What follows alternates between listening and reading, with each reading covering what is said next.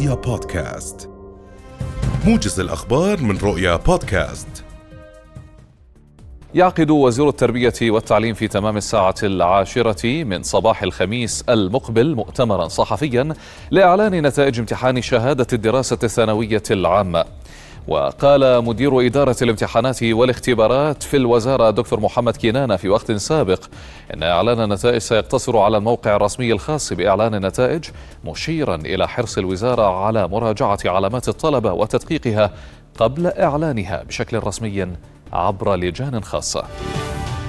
باشرت مديرية الأمن العام تنفيذ عمليات نوعية في المناطق الشمالية الشرقية.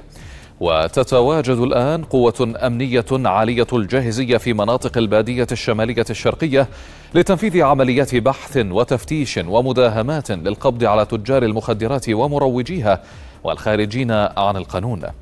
ويشارك في تنفيذ العملية قوات الدرك وقيادة شرطة البادية الملكية وإدارة مكافحة المخدرات بالتعاون مع المديريات والإدارات الأمنية المختصة.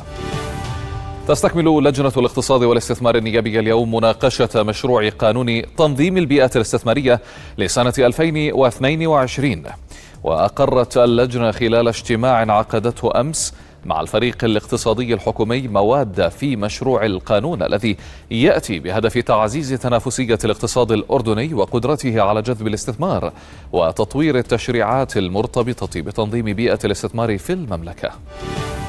أعلنت إذاعة جيش الاحتلال الإسرائيلي صباح اليوم اعتقال منفذ عملية إطلاق النار في القدس بعد مطاردة استمرت لست ساعات. وكان تسعة مستوطنين أصيبوا في عملية إطلاق نار استهدفت حافلة بالقرب من حائط البراق في القدس المحتلة الليلة الماضية. وأفادت مصادر عبرية أن حال اثنين من المصابين خطيرة فيما وصفت بقية الإصابات بالمتوسطة. اقتحم عشرات المستوطنين المتطرفين صباح اليوم باحات المسجد الأقصى المبارك الحرم القدسي الشريف بمدينة القدس المحتلة. وقالت دائرة الأوقاف الإسلامية العامة في القدس في بيان إن عشرات المستوطنين المتطرفين اقتحموا المسجد الأقصى على شكل مجموعات متتالية من جهة باب المغاربة وذلك بحراسة مشددة من شرطة الاحتلال الإسرائيلي الخاصة والمدججة بالسلاح. ونفذوا جولات مشبوهة وأدوا طقوسا تلمودية استفزازية في باحاته وسط التصدي لهم بالطرد وهتافات التكبير الاحتجاجية من قبل المصلين والمرابطين. قال ممثلو الادعاء في مقاطعة تشوتاكو في نيويورك إن هادي مطر المشتبه به في الهجوم على الروائي سلمان رشدي خلال محاضرة بالولاية الأمريكية يواجه تهمة الشروع في القتل.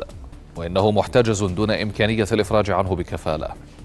وقال المدعي العام بالمقاطعة إنه وجه تهمتي الشروع في القتل من الدرجة الثانية والاعتداء من الدرجة الثانية لمطر البالغ من العمر 24 عاما والمقيم في ولاية نيوجيرسي. وتعرض الروائي ذو الأصول الهندية الذي عاش سنوات مختبئا بعد أن دعت إيران إلى قتله بسبب روايته آيات شيطانية إلى هجوم أو إلى هجوم طعن خلاله في الرقبة والبطن على المنصة خلال إلقائه محاضرة يوم الجمعة. رؤيا بودكاست